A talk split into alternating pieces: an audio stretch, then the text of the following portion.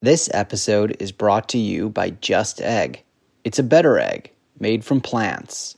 Bring more customers in your doors with Just Egg. Start with a free sample at ju.st slash hrn.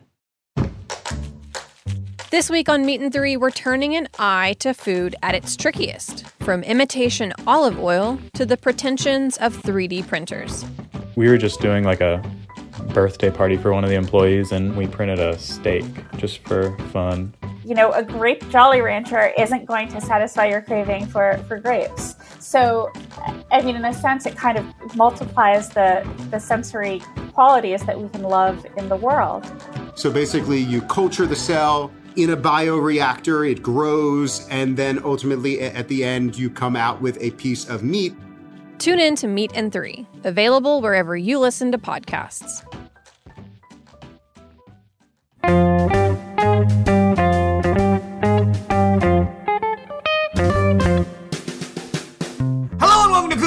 This is Dave Arnold, your host of Cooking Issues, coming to you live on the Heritage Radio Network every Tuesday, whenever, whenever we want, whenever we do want, whatever, whatever.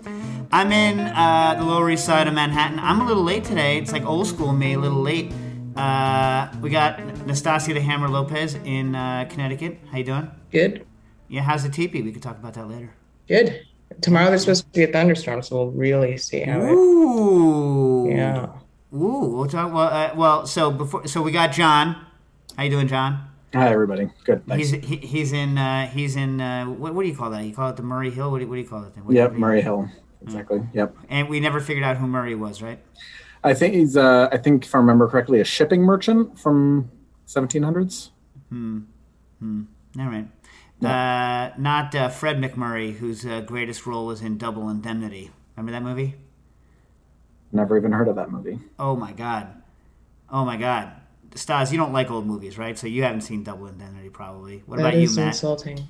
I have Yeah, at least insulting. I have heard of Double Indemnity. I have not seen. Double Every time I try to bring it up, you yell at me and say I'm an idiot for asking you whether you've seen it because you don't like to watch things like that. Okay. Why is that insulting? I'm, I'm happy if you like that kind of stuff because I like that kind of stuff. It's something we can talk about. It would make Old happy. movies is a is a very broad genre. Okay. You know the movies I like, so it's weird that you're saying I don't like old movies. Oh, old noir movies. Um, I don't know. Anyway, it's a great mo- movie. Well, I don't know whether it holds up now because I'm, su- I'm sure it's. I'm sure if I looked at it, you know, with uh, I haven't seen it in 20 years, so I'm sure I'm sure it's viciously anti-woman because the whole theory is is that this woman convinces Fred MacMurray, which is what made me think of it, uh, the My Three Sons guy, convinces as an insurance agent to bump off her husband and then because of the way he's dying, he gets double indemnity. She gets twice the insurance. And then it's Edward G. Robinson, if my memory serves me correct, who's the gangster who's often imitated in the Bugs Bunny cartoons. Yeah, see, yeah, yeah, that guy. Mm-hmm. So like he is not playing a bad guy here, kind of. He plays the insurance adjuster who's like, yo, Fred MacMurray, doesn't this seem kind of fishy? Or yeah, fishy, right? Fishy, see? Yeah, like that. And so like it's a whole thing. But I'm sure that like they blame the woman for it and everything like this. I'm sure that's how it goes. I haven't seen it in many years. I'm sure all of noir is like that. Anyways, uh, so for those of you that pay attention to our Instagram live, was it last week, Stas? Yeah, it seems like a long time ago, I guess. seems like a long, long time ago, right? So last week after the radio show, uh, Nastasia had uh, John and I and Koji the dog uh, up there to put together her teepee, and so now she has a full twelve foot, like honest to goodness teepee in Stamford, Connecticut, right? Yeah, we'll Yeah. see if it holds up. Well, it's going to hold up for the, but- but for sure, you said that there's like a, a storm coming tomorrow. Now, for those of you that like, Nastasia's place is like kind of crazy in that, you know how usually when you're along the coast, you don't have like a big lawn. You know what I mean? But like Nastasia has a like Nastasia's place is like tiny little house on a big lawn. So everyone, find me. You know the town. You know the description. Uh, Come oh, yeah. one, come all. Yeah. Okay. well, we'll see if that happens. I'll take the blame. How about that? Okay. So anyway, so I'll it's this give them big, your address. It's this. bi- You have in the past. No, I've never given them your address. And I haven't given there your address. There was address only either. one time where Yeah, yeah, yeah, something yeah, got all right. screwed up, but not Yeah, your uh-huh, address. uh-huh. Someone has Um, already set off to walk the entire Connecticut coastline looking for a teepee. That's very Leatherman like. Yeah, yeah. Uh, anyway, anyways, so how there's a were the thunderstorm coming up, right? Oh, so bad, so bad, so bad. Let me put it to you this way: if you're gonna manufacture a teepee, like there, you only make like two or three sizes. How's about? How's about you? You make like just you can have your booklet that you made when you were high as a kite in like in, like- 78, yeah. yeah, yeah, 78, 80 with the bell with the bell bottoms, everything. Like you can you can smell you can smell the people coming off the pages 45 years later. You can smell it. You know what I'm saying?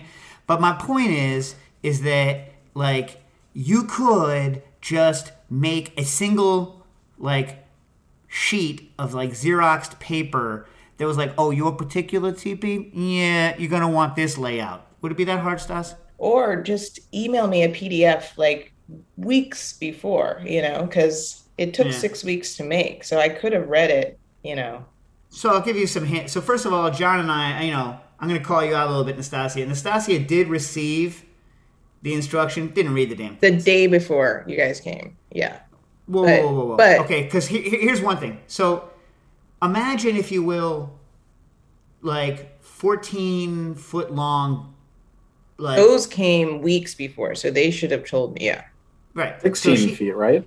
16 feet? Okay, so 16 feet long. Imagine if you took a bamboo skewer and you just scaled it up to 16 feet. And that's basically what's, you know, they delivered up, like, it was like, like the giant from Jack and the Beanstalk came and just dropped those things on Nastasia's lawn. Pretty much right? Yeah. And they sat there for weeks, and I told them they arrived. Killing the grass. Yeah. And, uh, you know, anyways. But, so then the very first instruction, John, in the teepee, what is it?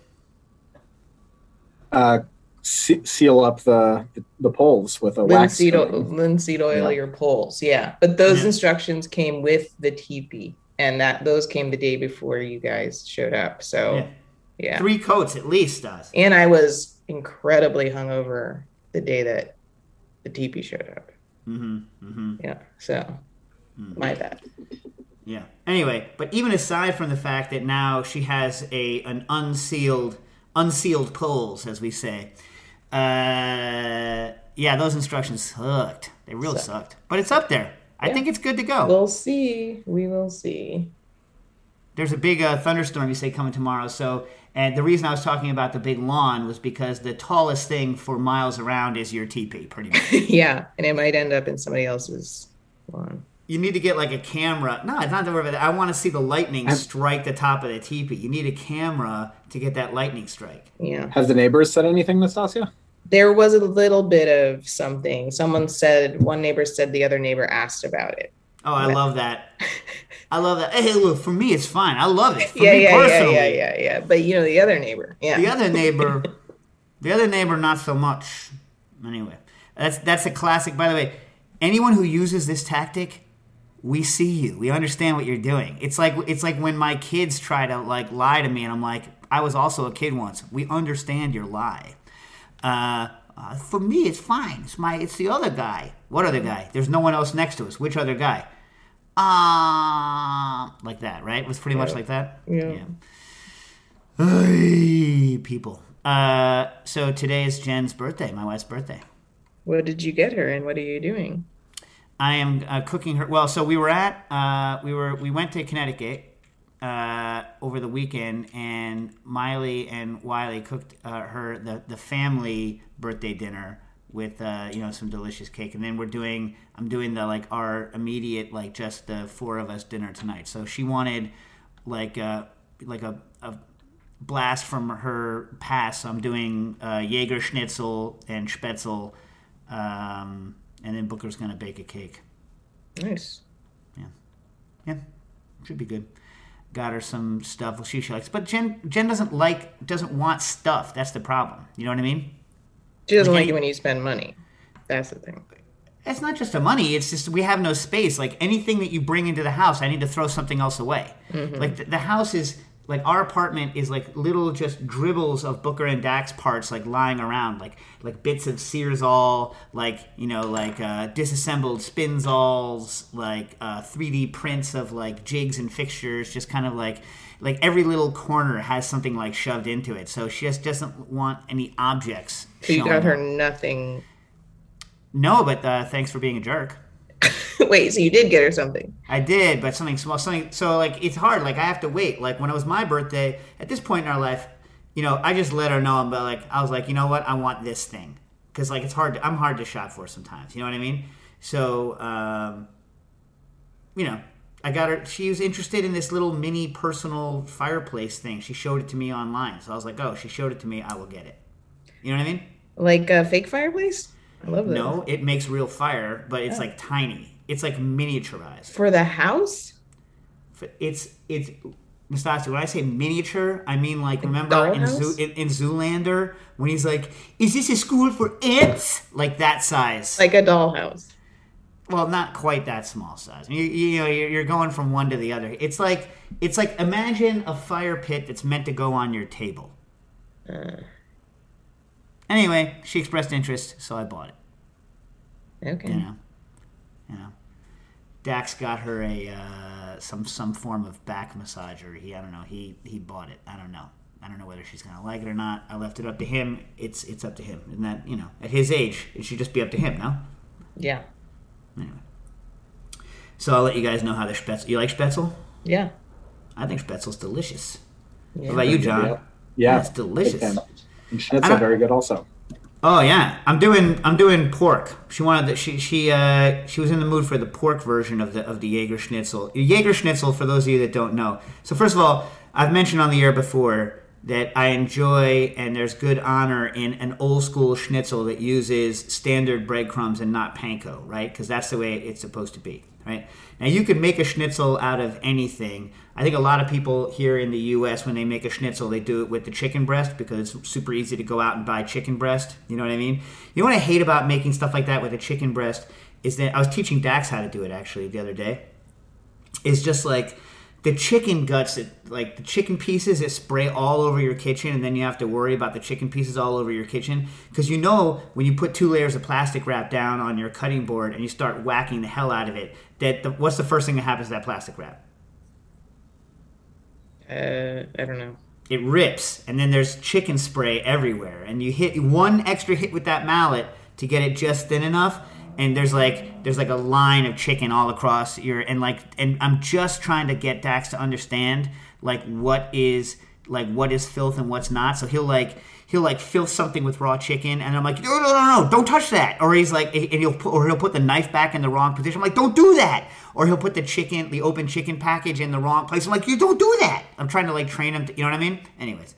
So at least with pork I don't have to worry about it I can beat the crap out of it and then like wash it down I don't have to worry about you know salmonella on it but she wants to she wants the pork what's your guys favorite uh, favorite uh, schnitzel schnitzel meat Veal? Veal. Yeah. you guys, yeah, straight on veal, kalb, Yeah. kalb schnitzel. Yeah, all right.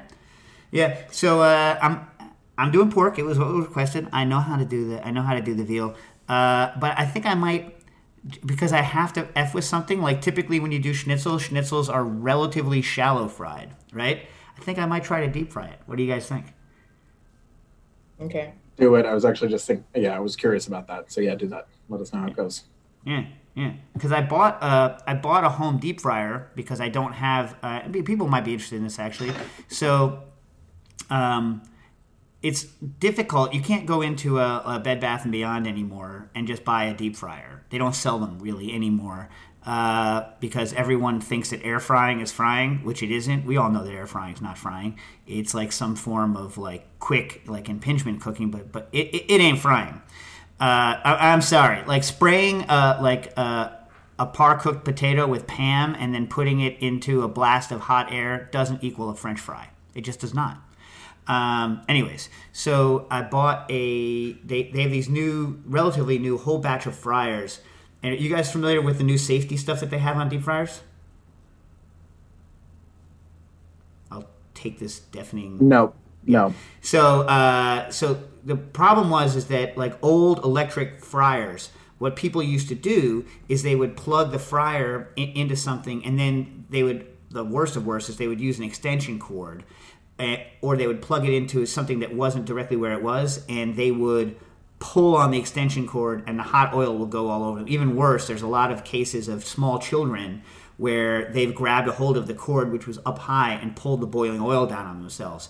So it's just like fryers from a, a, safety standpoint were just a huge nightmare. So now they all have these kind of awesome magnetic breakaway cords where it's like the cord pops off. But what's nice about that also is is it makes it like pretty easy for cleaning. So these new fryers, they're fairly cheap and they mimic a cold zone kind of because they have they don't heat from underneath right? Like a, like the old fry daddies used to. They have uh, an immersion heater that's shaped similar to the bottom, but held off of the bottom by uh, um, by a couple of you know by a couple of millimeters so that stuff can sink down to the bottom and maybe not scorch instantly. And then they have the temperature controller strapped right over where that is. So that the problem with frying in a in a the problem with frying in a in a pot is that a you're overheating the bottom of the oil and then if you don't it's very hard to get kind of a good temperature throughout because unless you're measuring with a probe in the oil if you're measuring with one of these probes underneath on an induction or something it's just hard to get a good fry temperature and keep it solid so these things that have the temperature measurement strapped right to the thing that sits in the in the oil do a great job. They're fast because the heater is relatively large. They don't overheat the oil. And I've been running some tests by actually measuring the oil breakdown over the course of four or five fries. And in a pot, I can maybe get you know a couple of fries out of some oil before it really starts degrading. Whereas in this fryer that I'm using now, which is not even expensive, it was like under a hundred dollars. It was made by I think Secura. I think I can't remember. I can look it up.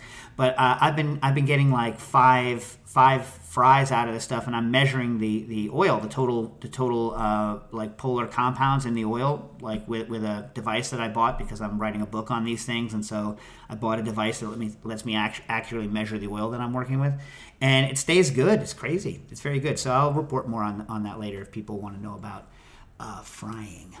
Um, and I'll let you know, John, and if people care, I'll let them know how the schnitzel works when it deep fries. Some people, I think the problem with deep frying the schnitzel is just they're so big, right, that you don't want to like imagine if how much oil it would take in a deep fry as opposed to getting the widest pan that you can and frying with it. You know what I mean? Anyway. Yeah. Oh, the other nice thing about these fryers uh, is is that it, it, seems like they're real cheap when you get them because they are, but they basically use enameled uh, hotel pans, like six inch deep or maybe a little deeper hotel pans as their oil thing. So you just let it cool a little bit, and you can just lift the entire pan off, pour it out, and throw the sucker in the dishwasher. So the only thing you're really hand washing is the actual heating element because you can't immerse it. So it's easy to clean as well. Anyway, uh, there you go. Simon Stillwell, working on a pea cocktail. Right now, I'm muddling the peas, but wondering if nitro muddling would preserve the flavor and color better. Thought I answered this, but um, no. I mean, it might preserve the flavor and color better, but the problem, pea shoots might work. I mean, but they taste like starch. Is the only problem. You know, I, you know how I feel about starch. Uh, but the anything that's hard like a pea, you would need, need to let it freeze for a long time uh, and then you'd want to crush it really good. If you did it in a tin, it, they get really hard and really solid, so it's hard to to freeze a, something as big as a pea as opposed to a leaf without over freezing the tin. And if you over freeze the tin, it just gets really hard to do a, a, a shaken shaken cocktail. So I don't know. You might have some. You try it. Let me know, but you might have some problems with it. Um, from Ben King, 216. I've got a stainless steel version of the liquid bread carbonating cap. Is it a terrible, messy idea to use that with a cold brew and a tank of nitrogen I got for Guinness on tap?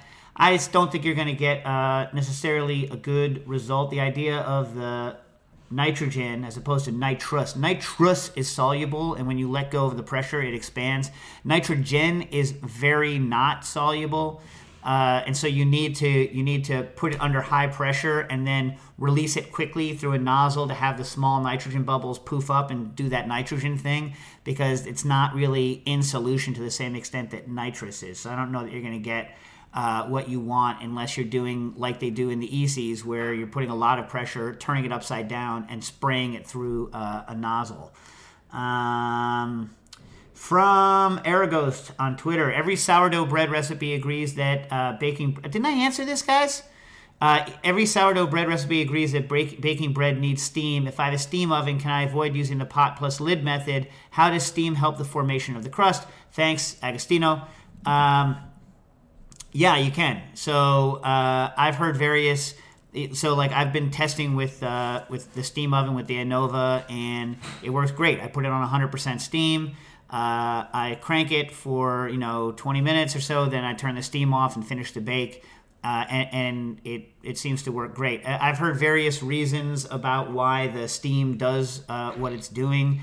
Um, you know, from uh, you know retards the formation the, or the setting of the crust so you get more spring to just making it kind of a thicker crust layer by like shock gelatinizing it on the outside. I've heard the and, and so the, the answer is i don't know the real reason. Uh, i haven't yet maybe i will see like a scientific paper that actually gives me a, a, an explanation that i can just look at and agree i guess i could try to peruse the old, uh, well, the relatively new modernist bread stuff. But the answer is it does work. Answer, I don't know why. Uh, to you know, I have guesses why, but not enough to tell you why. And and yes, you don't need the pot and lid if you have a steam oven. Um, Sargon. Uh, if, if you think they're repeats, Dave, it's because I delete them as I go unless you don't answer them adequately. Ooh. That's my system. So you're saying you that I have answered it. I've sa- I have answered them inadequately. You're saying. Well, you might have started it, but then you never finished it. Ah. Uh, all like right. the cube video. Uh, the cube video. Hmm. Uh, Sargon wrote in, uh, and this is regarding the Anova steam oven that we did a show with uh, Scott uh, a while back. Uh, the so it's specific to this oven so sorry if you don't have a, the steam oven, uh, but uh, if the internal oven has a steam uh, oven controls via injection and an explicitly electronic vent fe- feature, when will that be exposed? Well, a I mean, Scott has to answer that. The answer is it doesn't have a vent feature. That was another thing that they were looking into doing, and they decided that it wasn't uh, worth the, the cost and the fact that it might uh, fail. So it doesn't have that. It just naturally does its own thing. Uh, Steve Yoon wrote in, and uh, of poetry fame of of an amberjack, Kampachi fame. Uh, hey Anastasia, I vaguely remember you guys mentioning a peanut butter candy company giving up on its fresh tasting peanut butter because it turned out that people were used to the stale flavor. Uh, it looks like, and that was Reese's, by the way. It looks like Re- I think that guy was drunk when he told me that because you know, I, have, have any of you guys ever worked a trade show? Yep. Yeah, it's grueling, right? It sucks, right? Mm-hmm. It really sucks, especially like if you're at the wrong trade show. So like, I think like roughly a third of people who are at a trade show who have bought a booth, they're kind of at the wrong trade show, so they're not doing a lot of business. And so everyone that comes up and talks to them is a joker. So I think this guy had like at lunch like cracked like five or six beers and was just like so sick of talking to people that weren't actually going to pay his business money. They just started telling me stuff about the Reese's Corporation. Anyway, uh, Steve says it looks like Reese's overcame uh, that problem with marketing. A friend uh, got uh, some like new Reese's that apparently don't have the stale uh, peanut butter and says that they uh, really like them. Says they're stoked about them. I have not had these new like super fresh Reese's, but I like a Reese's. So what Steve pointed out and I looked into it, you can sign up to be on the email list at Hershey's, but every once in a while Reese's comes out with Reese's that are like fresh off the factory floor, like within three days. Ooh. That's what his friend had, yeah. Well, we need to do a side by. Yeah. I mean, cooking issues needs to be a part of this like Reese's taste test. Yeah, I'll sign up for the for the email right. Stas, what are your feelings on Reese's? Yeah, let's do it. Let's you like Reese's? Mm-hmm. Yeah. Where is that in your pantheon of uh, common candies? Depends on time of the month. Hmm. Not time of the year. Okay. All right. All right. I will not. I will not uh, pester you further on that. Uh, what about you, Matt? Uh, I'm muted. uh, I don't have opinions on Reese's. I, I should have just stayed muted. You don't have opinions on Reese's? Correct. How do you have no opinion? I understand like not liking it uh, or I liking was, it. But, I like was no a opinion. ridiculous child who like really didn't do candy, and so like I am sure that I've had a Reese's at some Oh. point. I imagine. My God. Do you- was this your call or your parents' call? Oh, it was totally me. I mean, well, obviously, as it's continued, like sometime in the past 15 years, I probably could have gone out and gotten my own Reese's, but have I? No. Were you also one of those kids that didn't watch television? Uh, no, I watched TV. Okay. It wasn't. you're a not- rule. it was not. It was not a rule. It was just that like I would go out, do fun stuff, like get dressed up for Halloween, do all the trick or treating, and then give my candy to other people. Wow. Do you like any candy now as an adult, or, or still not? I just eat like straight chocolate bars, pretty much. Well, So I mean, with uh, uh, with other things, some you know, I'll do like with nuts and stuff and whatever. But like, yeah, I, I still don't really do candy so much. Okay. All right. Uh, you know, it sounded when you started on that like you were going to be like, "Hey, we didn't watch television and we, Yeah, embroidered, no, we no, no, embroidered no. all day." You know what I mean? No, I, I, I honestly think this was so, this is why I was so bad at furnishing tasting notes when I was a brewer too, because I feel like I missed out on an entire spectrum of things that like of shared flavor things that like we we as a culture know about, and I just like never tried any of them. I don't have them in my vocabulary. So let me ask you. I, I'm going to throw some at you. Ready? this is gonna be very bad. Yes, go. Okay. Watermelon Jolly Rancher. That is one of the only things I would pick out the watermelon Jolly Ranchers, and I would, and I loved them. All right. Okay. Because that's also that's one of those like doesn't really taste like a watermelon, but it's an iconic flavor. Yeah, totally. Yeah. yeah, yeah. It's like it's a substitute that doesn't try and replace what is there. It just like expands our palate slightly. I love. it. Speaking of which, like Apple Jacks, you know what's some BS? Do you know that they like add some minute amount of apple now to Apple Jacks, so that the, and it says on the package that it like you know because I always thought the nice thing about Apple Jacks were no no no fruit was harmed in the making of this feature. You know what I mm-hmm. mean? And yet it, now it says like with real apples and cinnamon. So like they must just they must like you know like they have like a, a vat of like you know 50,000 pounds of grain and then they, like throw throw, an apple two in. apples. Yeah, yeah, yeah. Yeah. Or like there's an apple on a desk nearby, and like the Yeah, yeah, molecules yeah, are yeah. wafting over. Yeah, yeah. Uh, so you ate sugary cereals growing up. So you're not a monster. I'm not a total monster, but I also I'm very. It was a very similar thing. I had like one. I had Apple Jacks and Honey Nut Cheerios, and those were the only cereals I would try, and I never tried the rest of them. I like Honey Nut Cheerios. They're good. Nastasia, what's your favorite cereal? Other than Count Chocula, I know, but that's seasonal. It really depends. There's so many good ones. It depends on depends on the If day. you were going to have a bowl of cereal right now, what would it be? um chocolate rice krispies. Ooh. So you like those that kind of dusty cocoa flavor. Mm-hmm. But do you like Cocoa Puffs? No. Yeah, I don't know. I don't like them either. Is it because of the bird or because of the cereal? Cereal. Yeah. What about you, John?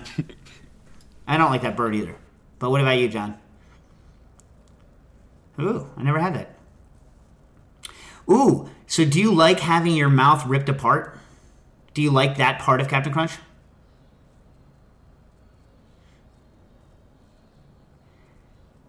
So you've got you've calloused the inside of your mouth so that now you're a total. Because to me, like f to me, the thing about Captain Crunch, and I like them. I'm not saying anything negative about Captain Crunch. Please, I don't want to hear anything about it. But like one, even though I don't think that they had fat to it, it always tasted like it had a layer of grease on the outside to me, which is you know, not a bad thing.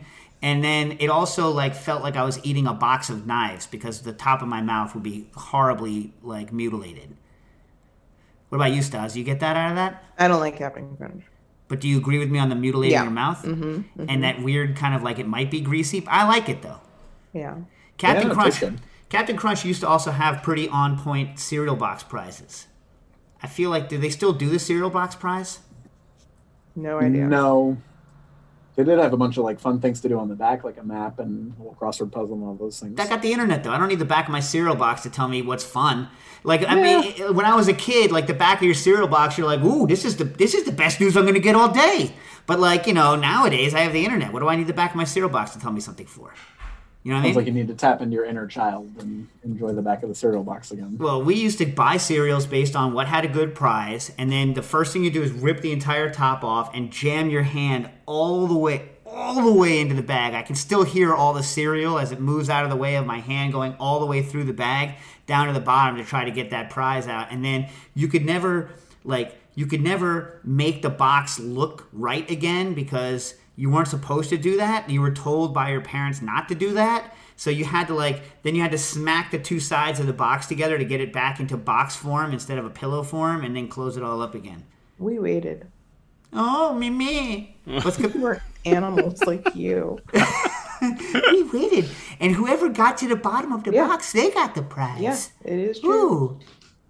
Well, you know what?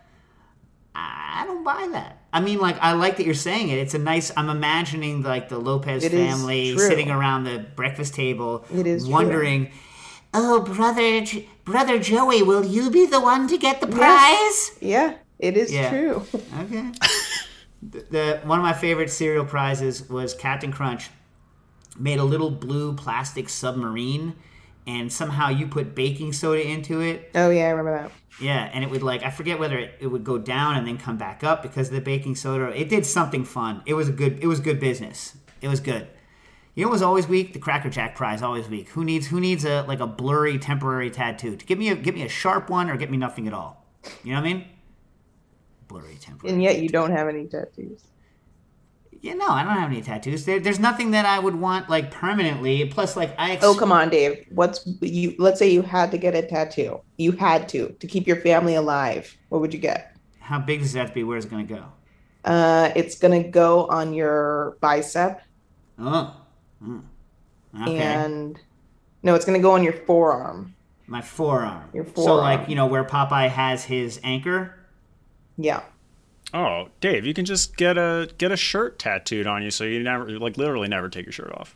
Well, that's true. No one would ever see it anyway. So it's just like it's like I, I could do anything. I could I could put like a, a dog poop. It wouldn't matter. No one's ever gonna see it. Okay, but what would you get?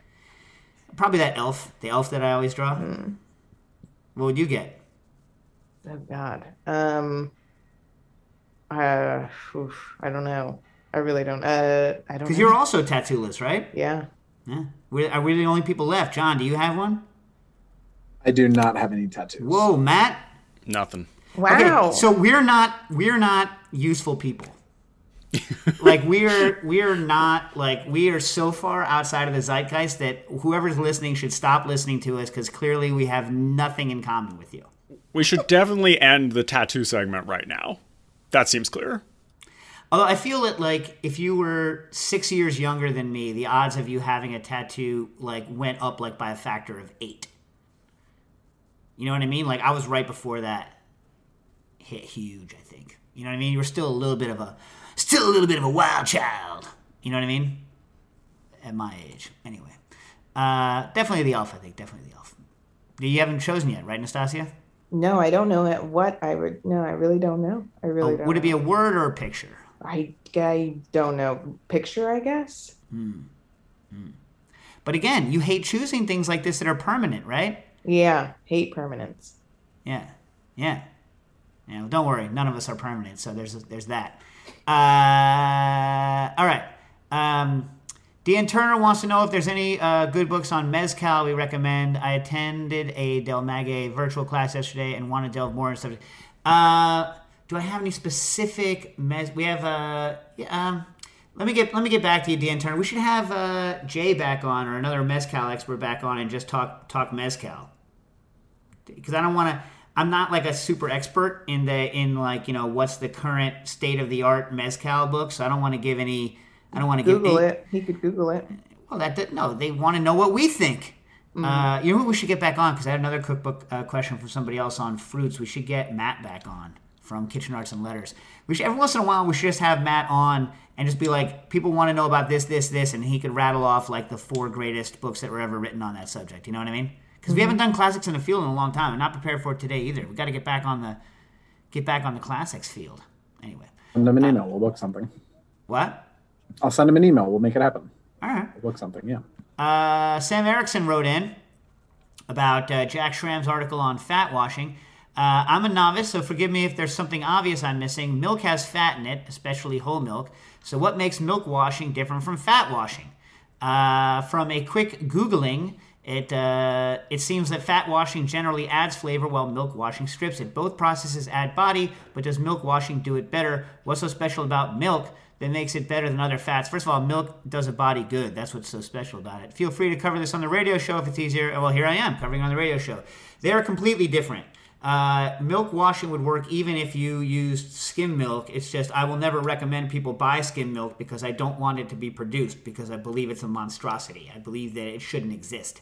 Um, so uh, if the fat is not the important part of milk washing. In milk washing, the important part is the milk proteins, right? So you're using the casein in the milk to bond on to astringent things, and then you are curdling it and stripping out the milk protein, but you're leaving the whey protein, which is what you, when you say adds body, actually adds texture when you shake it. When you shake it, it gets foamy, like almost like not as much, but almost like you put an egg white into that sucker. So that's what milk washing does. Fat washing doesn't necessarily add any body. What you're doing there is you are taking a flavorful fat. So think bacon grease or uh, fancy olive oil or some sort of flavored fat with no liquid in it. Fat washing has no water based you, know, the more water based stuff in it, the less it's fat washing. And so Don Lee, you know, my partner at XCon, uh, he hated more than anything on earth when people would call well that's not true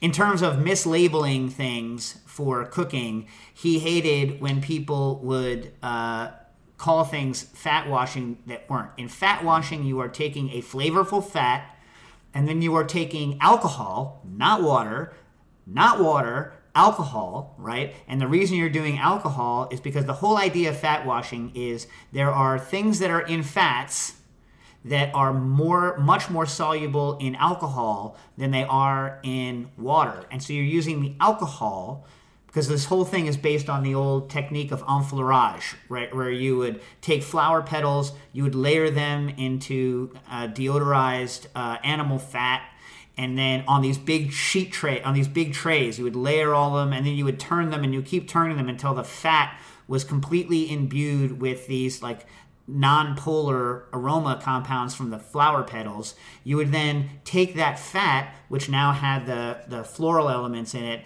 and then you would wash that with high proof ethanol right? And so then these these things that were you know not polar that weren't that weren't soluble in water would go into the ethanol and you would get these great very delicate kind of floral things. Um, Enfleurage and so uh, fat washing is like a take on this kind of enfleurage technique where you're using alcohol as the solvent to remove or to strip flavors out of the fats and into the liquor. Does that make sense? Was that a decent answer? Is that going to make it off the list this time, John? Yep, deleting it right now. Good work. All right. This episode is brought to you by Just Egg. You can't have plant based breakfast without a plant based egg. Just Egg is now the fastest growing egg brand in the United States. Bring more plant based consumers in your doors with easy to use Just Egg. You can get started with a free sample. Just head to ju.st slash HRN. Made from plants, Just Egg is a better egg for you and for the planet. It's healthier, with no cholesterol and less saturated fat, and it's more sustainable. Just Egg uses less water and generates fewer carbon emissions. Most importantly, it's delicious. For our listeners who operate a food service establishment, you can get a sample for free. Head to ju.st slash HRN. Just Egg makes a delicious, plant based addition to any menu. It's available as a liquid scramble, great for omelets, frittatas, stir fries, and French toast. There's also frozen, pre baked, folded version that's ideal for filling breakfast sandwiches or topping salads. Chef Jose Andres calls Just Egg mind blowing, and Bon Appetit says, It's so good I feel guilty eating it. Put the fastest growing egg brand on your menu. Get a free sample of Just Egg for your restaurant at ju.st slash HRN. Isabella DiGiulio wrote in, Hey, uh, Anastasia, uh, John, and Matt. Uh, I'm excited to actually finally write you. I know it might be. Uh, I think I, I feel like I've read this. I know it might be a tad mad, but I've listened to nearly 300 of the episodes. That's a lot. That's a lot. That's a lot. How many have we done, Stas? I don't know. 452. Jeez. Four fifty two. Jeez. Yep. Oh, so in two episodes we're 454. We need to burn all of our paper. Why? 454. Yeah. Uh, 451. Four? Four, right? One. One. Four fifty one. Oh, so we already missed it. We missed it last week. Oh, crap. Should have, uh, you know, lit everyone on fire last week, and we could have. We were all in the same room. We could have just started a big paper fire and burnt us all down. And in fact, Nastasia was, you know, for once saying that I did a good job with the paper fires, helping her get her flue working. But I don't think she said it on air. But anyway. No. But you know, if your flue doesn't draw properly, people, like odds are you just need to heat that thing up. So if you don't want to smoke your house out while you're heating it up, get a get a very fast burning fire, like like like uh, lightly wadded, lightly crumpled paper, and just super heat up your flue. Does anyone just make like? Does anyone just like make a, a, a flue warmer? Like No. where you, I've looked. you know what you could get, Stas, if you're interested. I You know. have- Blowtorch attached to propane tank. like a weed, like like a weed burning torch.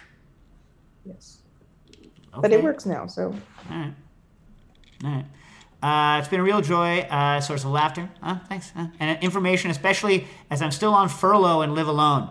Uh, I love listening to them at home. I'm super fruit obsessed uh, about figs and just love fruits and vegetables. And I was wondering what your favorite books and sources of information are on fruit. This is a good question for Matt because the minor. I tried to find that book you mentioned, Fruits of Brazil, but I could not find it. You can buy that book directly on the um, um, Fruit and Spice Park in South Dade. I think you can buy that book directly, but I I don't really recommend. Like, you need to have a very particular mental outlook to actually like that book. It's completely useless. You can't buy any of those fruits. So it's more like every time I look at it, I'm like, I need to get to Brazil. I need to get to Brazil. I need to get to Brazil. Um, I was wondering your favorite books and sources of information on fruit. Um, okay, I spend most of my time eating or sourcing fruit this summer. I'm going to travel to meet more fig farmers. I like how it's more fig farmers. How like you've already met like tier one of fig farmers, and now you're down. You're moving down to tier three and four of fig farmers. Uh, at the moment, we are getting incredible Indian mangoes like the Alphonso, and the season has just started. I hope next year to travel uh, for the season in India. Uh, oh yeah, so I have not, I've never been to India. I want to go. Uh, Harold McGee says he's going to get us a hookup in India. The Fairchild has the best collection of mangoes in the United States. Um, I, maybe there's someone in Hawaii that has a decent collection as well, but the Fairchild in um, also in South Dade has like the greatest collection of mangoes. But we, Nastasia and I, we were not necessarily treated the best there, right, Stas? nope, we were not.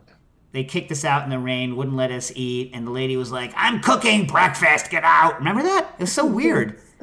Yes. We had flown all the way from New York just to eat those mangoes. We had ostensibly gotten permission to do so, and then like they, you know, and we didn't even want anything. We just wanted to be left alone. She tells us not to pick the mangoes off the trees because they need to save it for people that she cares about. Remember this? Yeah. And so we're picking ones that we that just fell and we're writing notes and she's like, You don't know anything about that mango. You picked that off the ground. You need to pick that off the tree. We're like, You just said I can't pick the mangoes off the tree.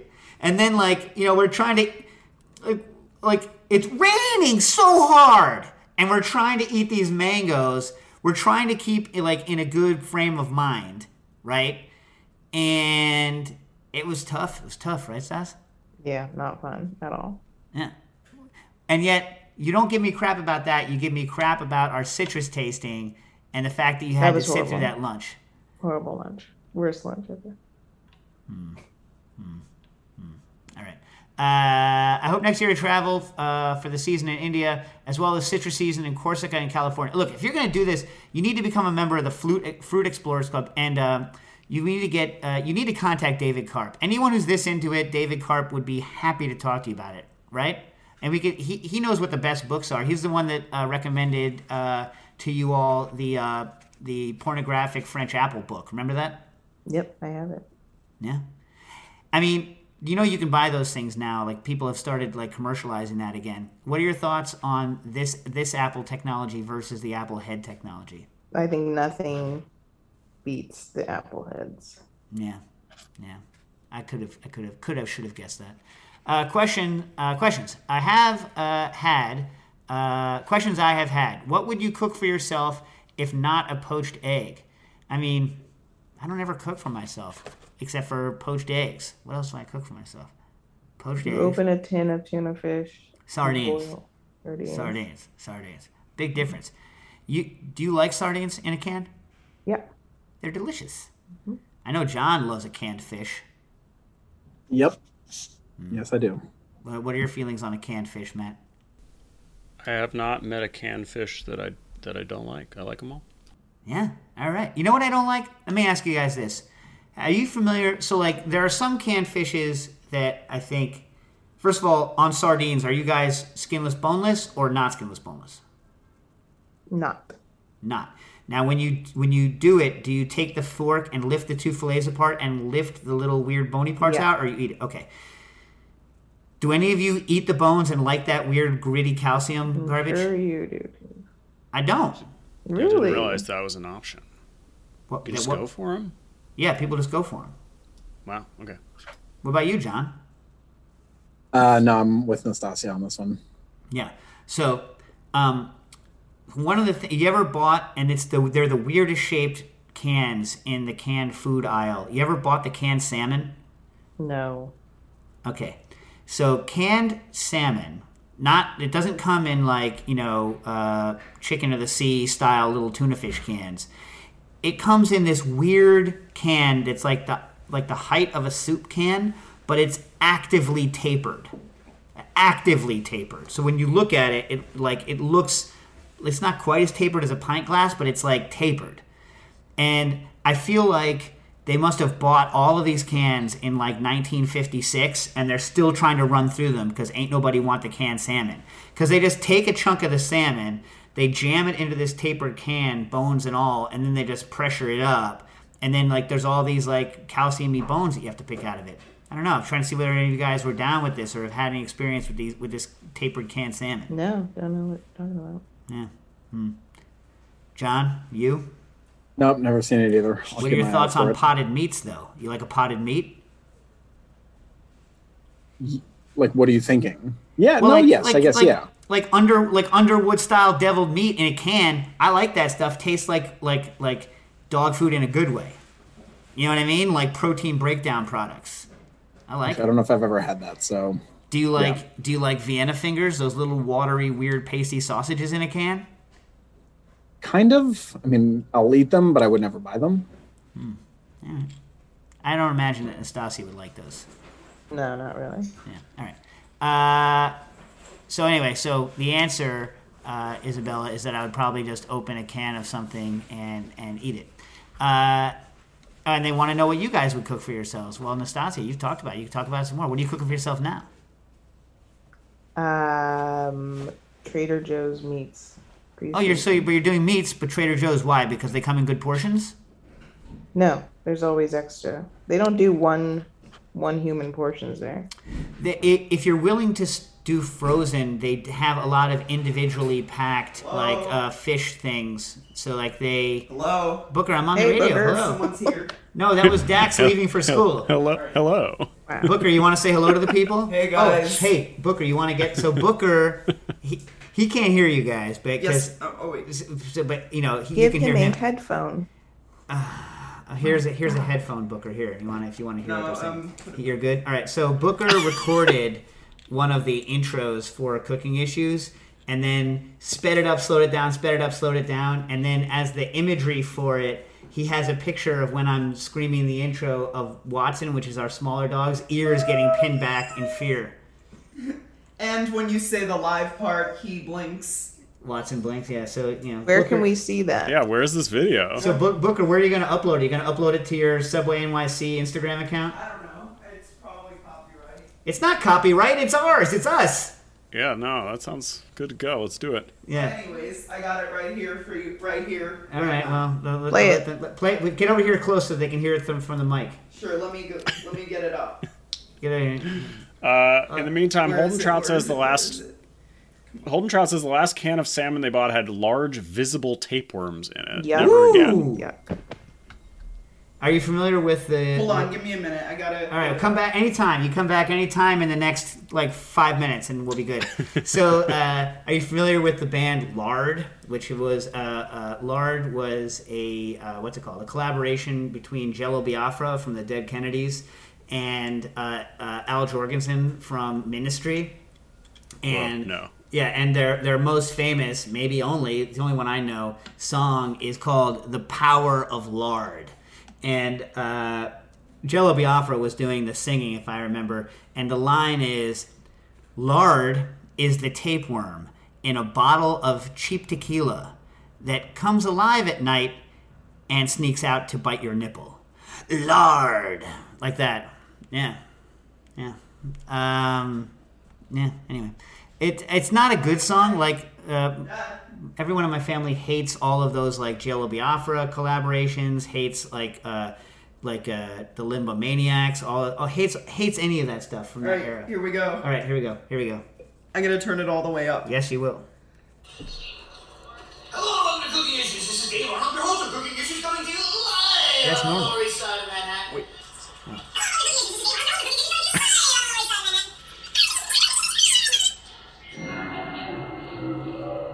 That's real slow, books. We're gonna be here all day. Related note: We only have like ten minutes left.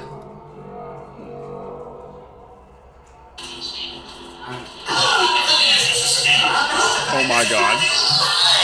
Lower East Side of Is this how you de-triggered yourself from having me say it by playing all those weird ways? Oh my god! All right, jeez. I feel jeez. as though we should have inquired how long this video was. Yeah, yeah, yeah, yeah. All right, I gotta answer some more questions, books. All Oh my goodness. So Ten minute it? warning. Ten All right, minute warning. All right, all right, all right. Uh, all right. Uh, okay, so Isabella can't have gluten or dairy, as I can't really uh, eat and don't eat meat, which is sad for an Italian. What are your favorite fish dishes and vegetable dishes? I have a very good vegetable dish. You ready for this? Vegan, vegan. Uh, it's a dish I've been. It's the one vegan dish that I've always kind of accidentally made, um, and it's uh, it's based on kind of a Navratan style uh, mix. I don't have the exact recipe because uh, I forgot to get the exact recipe. But the idea is take spice mixture uh, of your choice, right? Uh, but typically it's like a little bit of cori- like coriander, and I, I usually put like a like a little bit of cardamom. You saute the heck out of some onions, and um, you then you saute whatever spices you you add your choice. Doesn't not don't go too doesn't it's not a spicy dish, but you can add whatever spices you like there. Then um, canned pineapple. Oh, before you put the canned pineapple, some cashews, like a bunch of like cashews. Saute those in with it. Then um, canned pineapple, tomato paste, and uh, coconut milk. And you then you probably will not need any sugar, but you'll need salt. And sometimes I'll hit it with soy or some sort of umami stuff. And then you blend that, and that's a great sauce base for uh, like. Uh, and we typically do that in bowls with uh, steamed vegetables, but it's like it's kind of a, a bootleg uh, Navratan, and we make that a lot, so that's real good, and it lasts a while. Is that helpful or no? Um, And what are your top fruits that you uh, can eat so many and have to hold yourself back to stop eating them? What- You got any top fruits, Stas? Passion fruit. Oh yeah. What's the most you've ever eaten? Have you ever ha- have you ever stopped eating them because you wanted to, or just because you ran out? Ran out. You know what? We got to go at some point once this is all over. We got to go and visit uh, like a farmer, put them on, like a passion fruit like farmer, and say, listen, what's going to happen is, is like we're going to put you on this show, whatever you need, whatever you need out of us, we're going to give you, and then you're just going to keep bringing passion fruits to Nastasia until she says stop, and I'm just going to count. Sounds good. You want to do that? Mm-hmm. That'd be great. Uh, when I was in Panama once, I was with uh, Andy Ricker and some other people, and we bought like you know those like uh, like laundry bags, like those mesh bags that are like that, that like onions come in, the giant sacks. You know what I'm talking about? Yeah. Like not the two pound ones you get at the grocery store, like the industrial ones, the big ones. Uh, we had a sack of mangosteens, and we ate that whole damn thing. And I and if someone had handed me more mangosteens, I would have been like, yes, I'll eat more mangosteens. I once ate so many kiwis in a row that my mouth started bleeding. And I don't even love. I mean, I like kiwis, but I don't love them. It's just once I'm in a fruit mode, I just keep going. I've, have I told the raspberry story on the air before? No. So, I was 20. I don't think I was married yet. So I was 23, and I had just graduated college. I was making. Uh, I was you know had a really crappy job, making like you know almost nothing, and.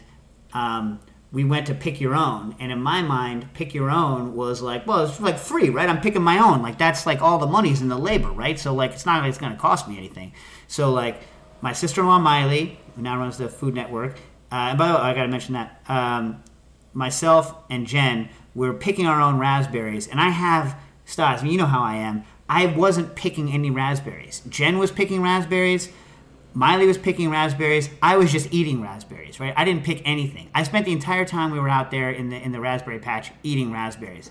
So then they have these like big bu- big buckets, like giant tubs. And we get up to the to the thing and we're like we're like 10 people back in line and I start seeing people ringing up and how much money this costs, right? And I'm like, "Oh my god. We have no there's no way we're going to pay for all of these raspberries. What the hell are we going to do?"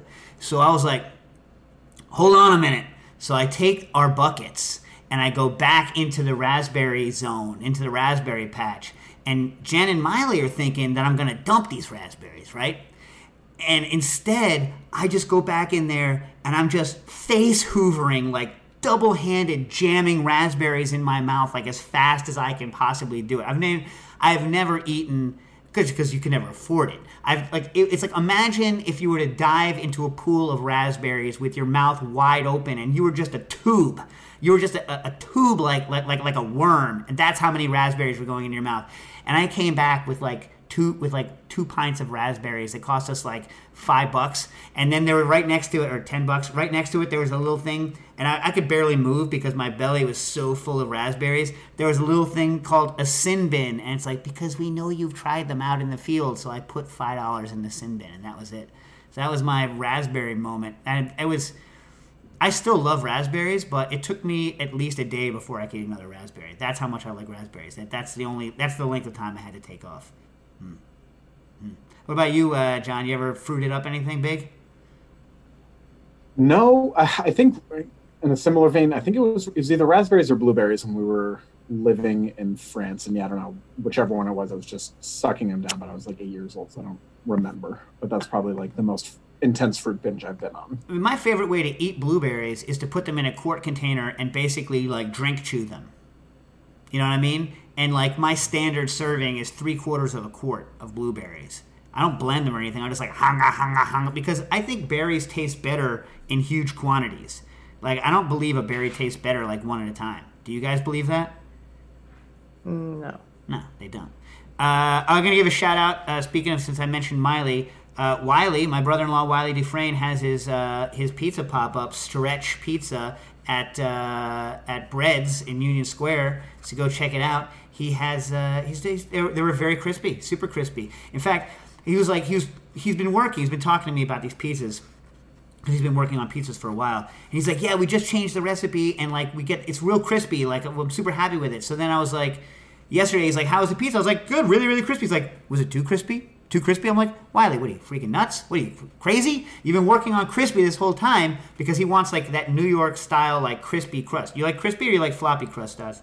Crispy. Crispy. So you would like it. And he has, of course, he's wily, so he has some interesting flavors. He has he has an everything bagel pizza, which sound it sounds good, is good. What do you guys think about the idea of an everything bagel pizza? Uh, It's not tomato everything based. It's not a tomato sauce. It's a white sauce. Sounds good. I don't like everything bagels.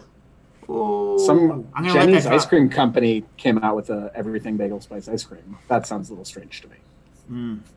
I mean, I would eat it. I would eat it. Uh, you don't like everything bagels? What's your favorite bagel flavor? Mm, plain. Really? Mm-hmm. You know what? I kind of appreciate that about you. Uh, egg or plain plain? Uh, plain. And do you like plain cream cheese on it? Yep.